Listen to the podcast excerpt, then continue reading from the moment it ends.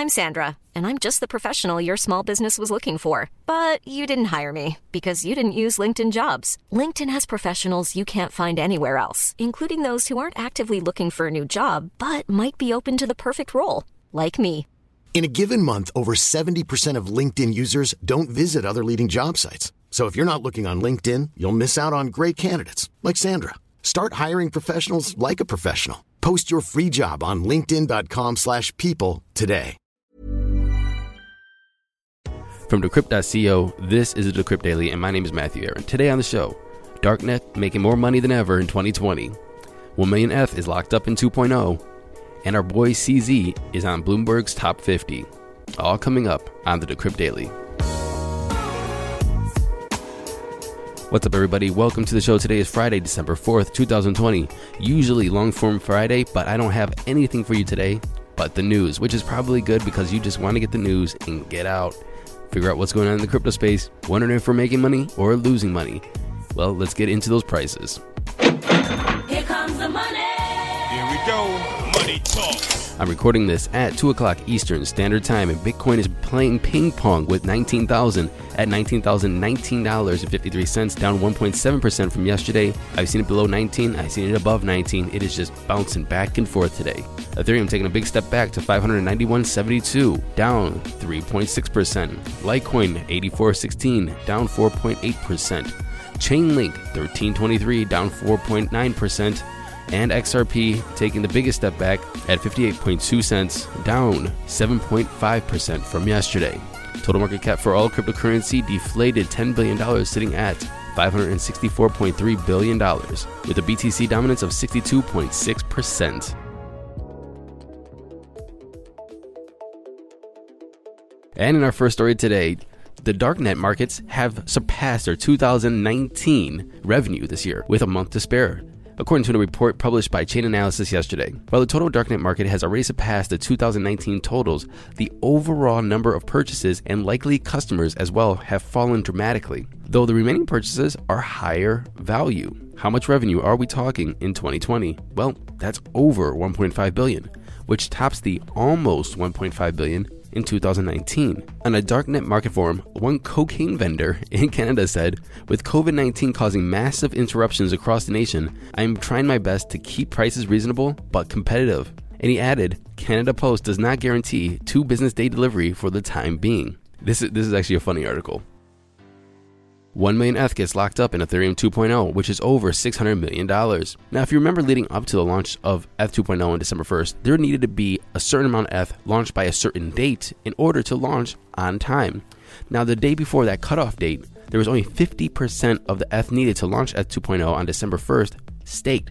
But as fate would have it, the remaining ETH got launched that day, and boom, we have ETH 2.0 launched December 1st. As of today, not only do we have 1 million ETH locked up in ETH 2.0, which is valued at around $600 million, we also have 16% more ETH staked than the network required. Now, this is bringing up a lot of taxation questions for people. Roger Brown, the head of tax and regulatory affairs at Lukka, says staking rewards are income, as you are entitled to access the rewards. So, which means if you stake your ETH and you get staking rewards and you start accumulating more ETH, he says that that ETH that you're getting is taxable as regular income.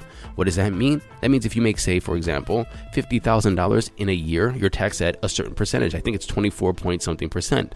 But if you have $50,000 of income plus $10,000 of ETH, then you are taxed at $60,000 of income for that year at the tax rate that you are going to be in at $60,000. Evan Weiss says that that's a problem, that crypto is thought of as property and the creation of new tokens as income and taxed when created and not when sold would be a compliance nightmare. So, what does that mean? That means that, look, imagine that you have a factory line, and every time a new product runs off your factory line, you are taxed for that new product that's created instead of when you sell that product. How would you even know what price it's being taxed at? I mean, imagine if it's cryptocurrency and Ethereum's $600 today, and you're taxed on that extra ETH that you got is your staking reward. But then you sell for $1,000. Do you have to pay the difference? What if you sell for $400? Can you declare a loss? It just doesn't make sense, and he says it will be compliance nightmare. And Shehan Chandrasekera, head of tax strategy at the crypto software company CoinTracker, echoed Weiss, said that it's not a matter of whether the rewards are taxable, but how they should be taxed. And look, with all these things that are coming out of the crypto space, all these products that are coming out of the crypto space these days, from staking to DeFi to collateralized loans, the government needs to really focus, really learn about these products, and learn how to handle these assets. Now, this one isn't crypto news. This one is just me being a nerd and stoked that I can finally watch movies that are coming out in movie theaters at home. HBO Max, this is not a commercial, by the way. I'm just being a nerd and stoked about this. For 15 bucks a month, you can cancel at any time just like any subscription service. They are introducing same day premieres, which means that you can stream new movies the exact day they come out in theaters at no cost to you or the subscriber through all of 2021. That means you can order it you can sit at your house, and if a new movie comes out in the theaters that is working with HBO Max, I think Wonder Woman 1984, Matrix 4, uh, the new Conjuring, the new Suicide Squad, and, and much more. But they're going to be coming out in movie theaters and if and because of covid i don't i don't know if i want to go sit in a movie theater and watch a movie. I can sit at home and watch an hbo max. I am actually pretty stoked about this. It's about time somebody's doing this and i have a theory here and i'm going to come back to this maybe later this year I bet that this is going to be so successful that they're not even going to stop this, and more people are going to start adding this and exclusive movies to their streaming services. It's going to suck because we're going to have certain movies going to certain streaming services, but I think this is going to be a new thing and a new way to watch movies. A state assembly in Pakistan passes a resolution this week demanding laws for cryptocurrency ownership and Bitcoin mining. The motion was passed by various advisors and ministers and addressed to the chief minister of the Khyber Pakhtunkhwa province, a mountainous region in northern Pakistan. Pakistan faces serious economic issues and has seen economic decline this year. But crypto offers a way out, at least according to some Pakistani ministers. Today, Bloomberg Businessweek named our boy CZ to Bloomberg's Top 50, an annual list of people in business, entertainment, finance, politics, and science and technology whose accomplishments merit recognition. This year's list includes Dr. Anthony Fauci, former NFL quarterback Colin Kaepernick, and singer Billie Eilish. Congratulations, CZ. And finally, the acting comptroller of the currency, Brian Brooks, said that regulators are very focused on not killing the crypto industry. U.S. regulators have no plans to ban Bitcoin, he reassured. Brooks also hinted at very positive messages for crypto by the end of Donald Trump's term.